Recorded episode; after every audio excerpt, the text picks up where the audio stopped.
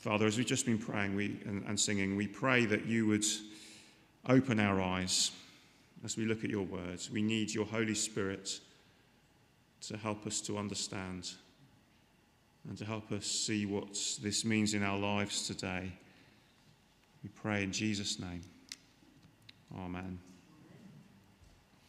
Well, no one forgets their first car. Uh, this one was, this is my first car. It's an actual picture of my car when I tried to sell it. Um, uh, when I found the photo, it's a second-hand 1994 Vauxhall Astra, classic. Uh, not particularly special, but very special to me.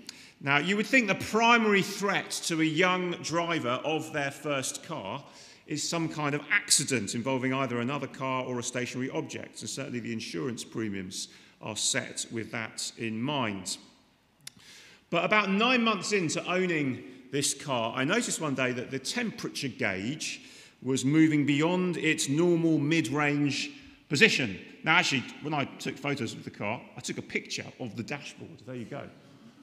Top right, temperature gauge. The, the, the, the, the arm on the gauge is meant to sort of stick in the middle of the gauge and not move once it's warmed up. That was, that's the idea. And then one day it started to move. It started to just drift a little bit. And no one had ever really said anything to me about temperature gauges. So I shrugged my shoulders and I carried on. And then one day I started the car and the car suddenly sounded like an old banger, kind of shaking.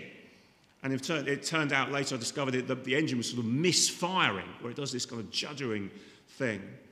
And I called the AA and they came and had a look and they said the terrible words, it looks like you've blown a head gasket which, to cut a long story short, is a tiny, cheap rubber washer buried deep in the engine that is very expensive to repair because of the time and expertise it takes to basically strip the entire engine down to get to the offending washer. So I had assumed that the biggest threat was going to come from out there on the road, from another driver, another car. It turns out, actually, after I took those photos, I was out driving and a car came straight out in front of me and I hit it. And that was the end of that car. I was okay, it's all, all fine. Um, but uh, it, that, that, is an, that is a threat you do need to be conscious of when driving um, a, a car, of course. But that's not the only threat.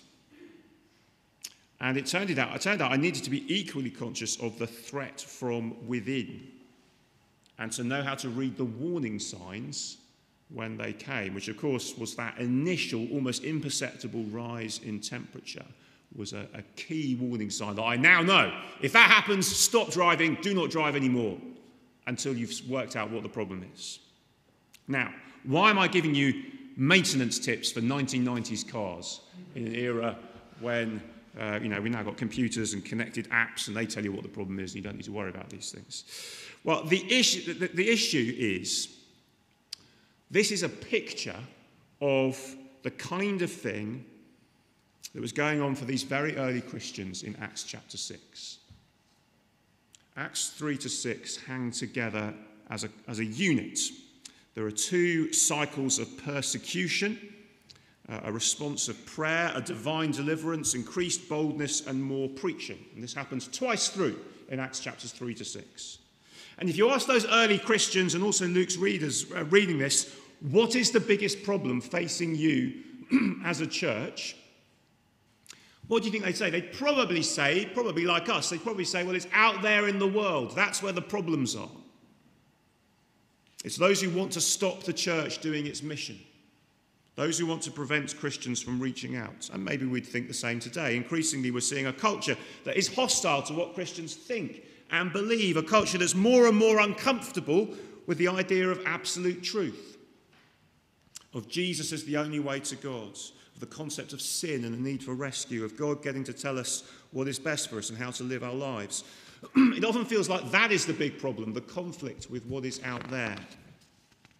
And it's true that those are things we need to think about. But Luke has included in these chapters um, two episodes which show very clearly that, like with my car, we must also be very vigilant of things that could go wrong from within, not just outside. So a few weeks ago, we saw it was the issue of money and honesty. We saw Ananias and Sapphira, if you were with us. And that was the climax of the first cycle of persecution and prayer and rescue and boldness to preach, suddenly internal conflict and problem.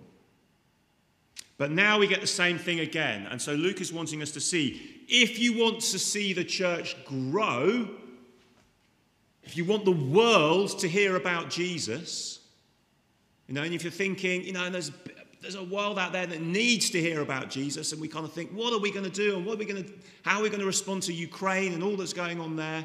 Well, if you want to see the church and the gospel impact that world, Luke is saying to us, there are certain things you cannot ignore and you must not ignore within the church. It starts here because if you don't deal with these internal things, You'll never reach the world that needs to hear about Jesus. So that's what we're thinking about this morning. That's what we're seeing. And we've got those four points you can see on the back of the notice sheet we're going to look at briefly. Four things to see. First of all, and we'll have them on the screen as well, the problem of a growing church. The problem of a growing church. Verse 1. I wonder if you'd ever consider that a growing church could, in one sense, be a problem rather than a good thing. You ever thought that? Verse 1 tells us that the number of disciples is increasing. That sounds like a good thing, doesn't it? Great thing. But it goes on, and we see the temperature dial, as it were, has just started to nudge upwards. Remember, we've had a, a, a, couple of beautiful snapshots of the life of the early church in chapter 2 and chapter 4. And one of the things that was happening was genuine sacrificial care for those in need within the community. But look what's happened as things have grown. Now there are so many needy widows among them. And remember, in particular, this is kind of pre welfare state. So if you have no one to provide for you, and in, in that culture, a widow would not be able to provide for herself, entirely reliant on the goodwill of others, and often living in complete poverty as a result. But look, they, they've got this kind of thing where they're, they're caring for each other, but not everyone is receiving food. And in particular, there is a bit of a fault line between the Hellenistic, which means Greek, Jews, and the Hebraic Jews. Now, don't get confused. These are all Christians within the Christian community that has just begun a few chapters earlier at the day of Pentecost, and they've started to gather in this way and grow. But at this point, all the Christians who are coming together in that community are Jews. And one of the big things in Acts is to see how the gospel then goes beyond the bounds of the Jewish community to reach those who are not Jews. But we haven't got there yet. But even still, within the family of God at this point, they're Jewish and they're Christians, they're trusting in Jesus from a Jewish background, but ethnically speaking, they're different types of Jew from different backgrounds. Okay?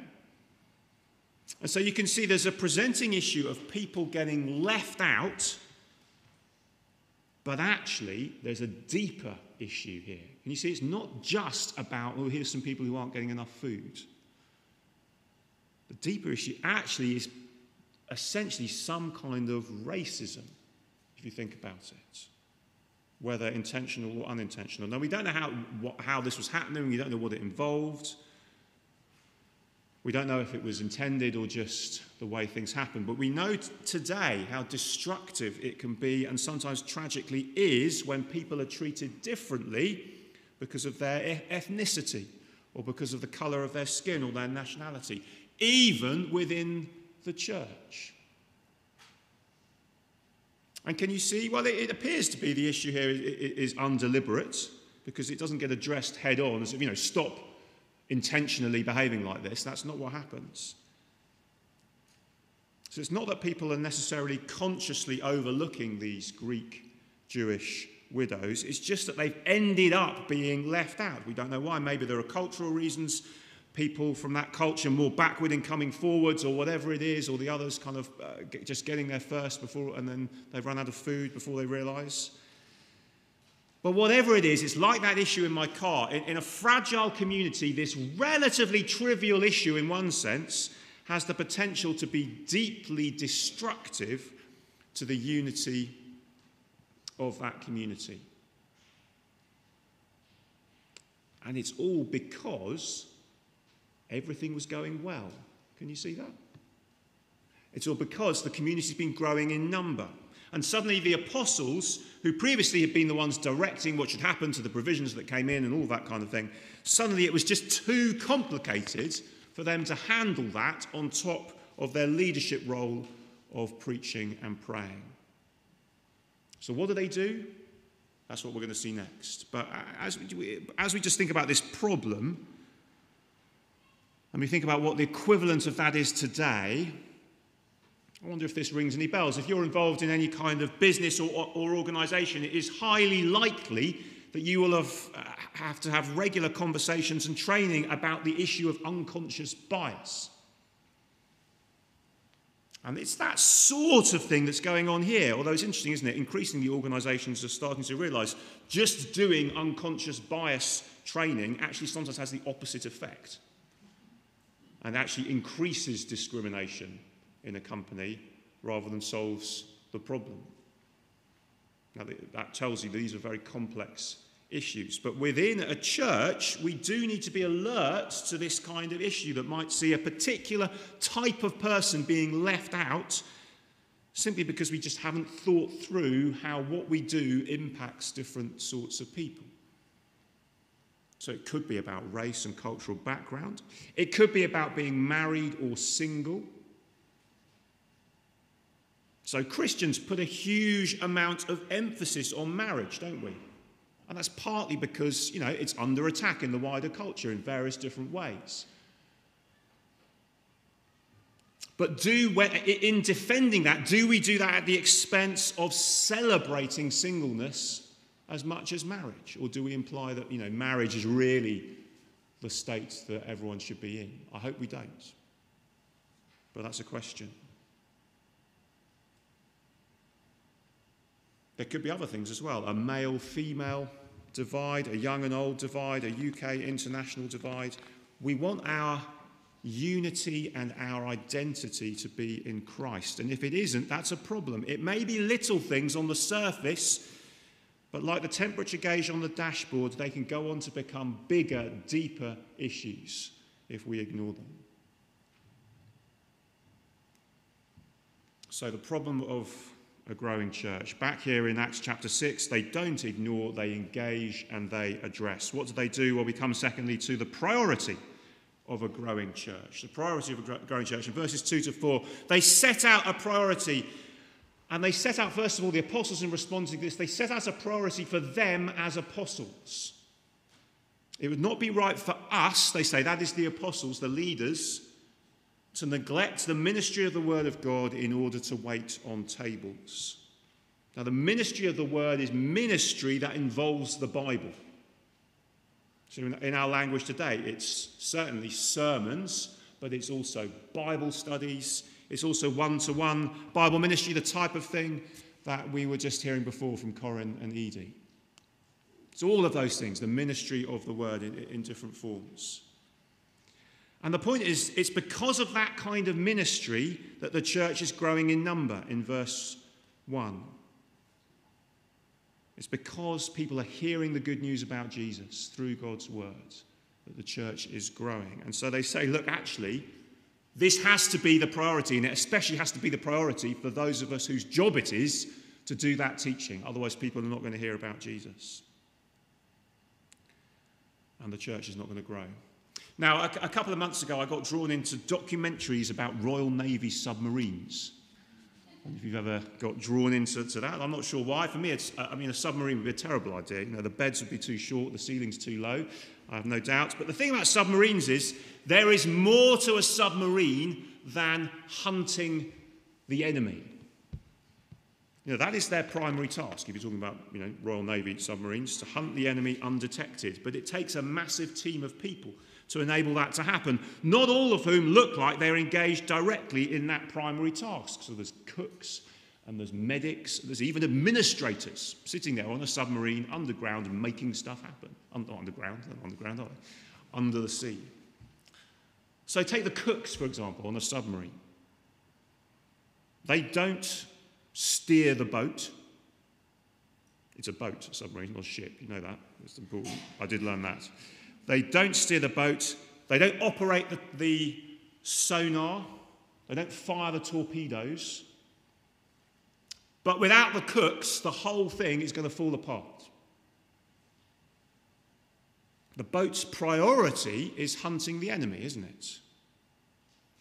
But it takes a team of many different skills to make that happen. And it's the same with the church. We can go wrong on this in a number of ways, actually. We can go wrong when we get distracted from our primary task of prayer and the ministry of God's word.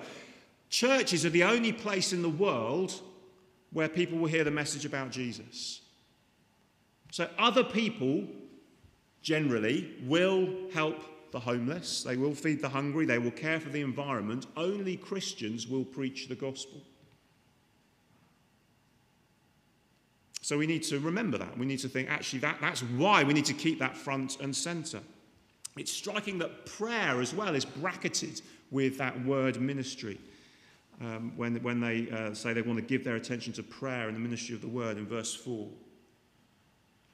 Because as we often say, this is all God's work, and if we're not praying, why do we expect anything to happen? And that's especially the case with the ministry of the word. Humanly speaking, it's just words. I mean, you're just, just speaking words, and you're expecting the world to change because you're speaking words. Well, yes, because they're God's words that we're sharing with one another. And that is why we need to pray. Praying primarily that as we share God's word, that God would work to do his work through his word. That's what we're doing. And so you put all that together, it's absolutely right that the apostles say here we must keep the main thing the main thing. We must keep prayer and the ministry of the word at the heart, and particularly for them as apostles, that they must keep that as they lead God's people at the heart of what they're doing. But keeping the main thing as the main thing meant others making something else their main thing the feeding of widows, in order not to distract those whose primary task is preaching and teaching and prayer from that ministry. So we can go wrong when we get distracted from that or we lose confidence in that. And, and, sadly, you know, plenty of churches do go wrong in that way. But we can also go wrong in a different way. We can go wrong when we reduce all church activity to simply sharing God's word. So, well, should we not serve refreshment? Should we not worry about our building falling down? Should we not have any kind of ministry to people in need inside the church or outside in the world? Should we imply that unless you're a Bible teacher, you are a second class Christian. Sometimes this overflows into our attitude to work. You know, if you're not a church leader like me and you've got a, you know, you have a day job, we sometimes imply that again, unless you're spending your working hours doing Bible studies with your colleagues, you're not really being a faithful Christian. Now, of course, it's a good thing for, for Christians to share their faith, but it's a misunderstanding of passages like this to say that the only thing that all Christians should be doing is evangelism and Bible study. You know, and if you have to do secular work, well, make sure it's just a cover for being a missionary. And part of this is simply understanding that the whole world is God's world. The workplace belongs to Him, and that means serving Him there, therefore, by working for His glory in everything that we do. As a Christian teacher or doctor or waiter or actor or musician or management consultant, whatever it is, do it for Him. Now, there's a lot more you could say about that. But can you see the point? In, in the second reading that we, that we heard, we, we, we heard Paul in, in Romans chapter 12 describe the church as one body made up of many parts who all need each other. And it's only by preserving and protecting prayer and the ministry of the word in particular for some that the ministry of the whole church is enabled and protected too, and the needy can be cared for and the buildings don't fall down. Now, I'm grateful that St. John's has realised this, and we've deliberately set up the governance of the church to make it clear that we are all involved at different levels in different ways. So we have trustees who take care of legal and financial and property things. And we have a, a, buildings team who actually look after the building and make sure it doesn't fall down so that we can continue to meet here and enjoy being with each other in this place. We have a safeguarding officer. We have people who, are, who make sure that we're taking health and safety seriously so that we don't hurt each other, all that kind of thing. And do you know what? None of those people I've just mentioned is me. Because they have freed me and Corin and David and, and others in the church as well to focus on prayer and the ministry of the word.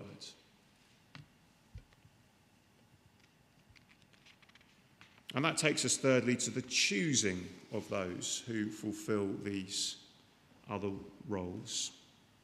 The ministers of a growing church, verses 5 and 6, the ministers of a growing church. So once they established that there was this particular role that needed to be done to ensure that no one went hungry, you know, what could they have said then? They could have said, well, okay, um, you know, this particular role, we'll just pay for the local restaurant to feed them.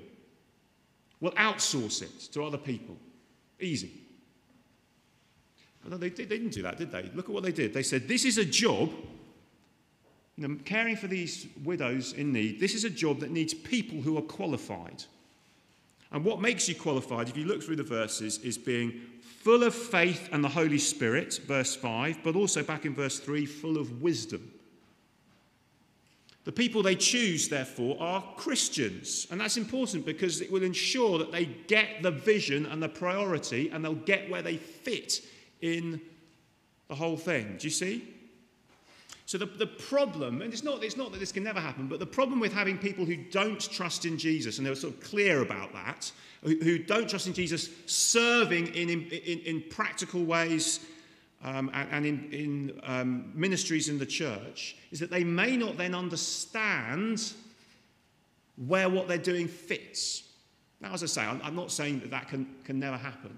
But if we just say, oh, well, this is a, a non, you know, a non-gospel job and therefore can be done by anybody, well, actually, that, that can cause problems, and that's what they are um, looking at here. So um, think, about, think about the submarine again. See, the submarine is not a restaurant, is it? That's not its primary task. It's not why it's there. But it does need excellent chefs and food in order to function. But can you see the problem? If you got chefs on board a submarine, you didn't really get that and thought the whole point of the thing was for them to be, for the, for the submarine to be as brilliant a restaurant as they could possibly make it. Then, you know, they'd say, well, forget that, that strange activity on the sonar that's coming up. You know, forget that. We've got steak and chips here, and it needs, to be, it needs to be served now in order for us to enjoy it at its peak before it starts to go cold. See, that's an example of people kind of not getting how their particular role fits into the larger whole. And to get that, that is where faith and trusting Jesus comes in.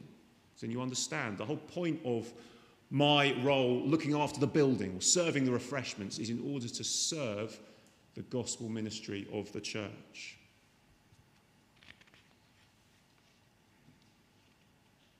But then they also need wisdom. They need to be full of the Holy Spirit. They need wisdom. They need practical organisational gifts to ensure no one goes hungry. They Need the right sort of person making sure that people get fed. And some people, like me, would probably find that quite hard. So God knows what He's doing, doesn't He, when He sets up churches like this? And He makes sure that the right people with the right gifts and the right abilities are able to focus on the right things as part of the whole. But just notice something else here. Just notice something else, and this is really important. The people that they choose are qualified. The people that they choose also have Greek names. Verse 5. Do you see that? Stephen, Philip, Prochorus, Nicanor, Timon, Parmenas, Nicholas. We never hear of, uh, we hear of Stephen and Philip again. The rest of them we don't hear of. Why do they get named and listed? Because it's almost as if Luke intends us to notice that. Now, it's not impossible that some Hebrew Jews could have Greek sounding names, and we know that from the 12 disciples. But it is still noticeable that all those names sound Greek. And that reflects where we began, because what was the problem? The Greek Jews feeling forgotten and left out. So, what's the solution? Other Greek Jews are getting involved in leadership. And that is an important principle. It matters that leadership in the church reflects the breadth of the church in all its diversity. Do you see? And that isn't just being sort of woke or trendy or something, it is because the alternative is that not doing that means groups of people get ignored or sidelined or forgotten. And again, that's the temperature gauge just beginning to nudge up, and the result, potentially in the end, is catastrophic disunity that harms the church's gospel witness in the world. So, in a church like ours that is very international, but also has male and female, young and old, married and single, and everything else in between, we need to ensure everyone is involved in appropriate ways. People still need to be qualified for the roles that they have, they need to be full of the Holy Spirit and wisdom. That is clear. But if we're looking to fill a role at any level in the church, the key thing is to just make sure that we don't just look for people like us, as it were, whatever that means in that context. And if we're considering whether we ourselves could serve, don't just assume that because you look around and you think, well, I'm a bit different from those people I see over there, kind of serving in the children's groups or small group leaders or musicians or trustees or whatever it is. And therefore, because I'm a bit different from them, I don't think that's a role I could do. No, we, we need all types of people who are full of the Holy Spirit and wisdom. And qualified, yes. But we need all types of people. So don't feel, don't feel that you have to wait either for someone to ask you. Now, not all roles in the church are available all the time to anybody, and you know, it's appropriate that we, that we have ways of ensuring that people are qualified to do the roles in the church. But if you think you could get involved in any way, whether it's music or children's work or sound or buildings or finance or legal advice or anything that you think, I could do this and this would help the overall mission of the church, please make that known. Please make that known to me or Corin, one of the other staff members. What is the result then? Very briefly as we close. The fruit of a growing church. Finally, the fruit of a growing church. Verse 7. The result is not, verse 7, if you look, so the problem was solved and everyone went home feeling very relieved. It's not so the widows got fed, people stopped complaining, everyone was happy again. Turns out that, although it was important to, no- to note that that was happening, that was not the goal of the action that they took to kind of solve the problem so they could go back to normal. So, conclusion, verse 7 the word of God spread. So that's why they had to focus on this very practical problem with the potential for disaster because it was the means by which the gospel was then enabled to spread, to continue spreading, as it's been doing so far in these chapters and then continues to do. Because by sorting that problem, they were acting as one family with one common task of seeing the gospel spread in the world with many means by which they contributed to that happening.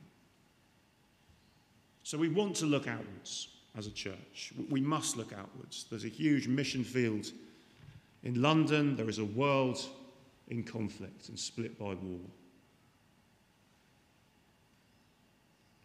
But crazy as it sounds, reaching this city and reaching that world cannot happen without a church being united around the task of gospel proclamation and ordering itself as it grows to ensure the main thing remains the main thing. So let's pray now for that to happen. Let me lead us in prayer.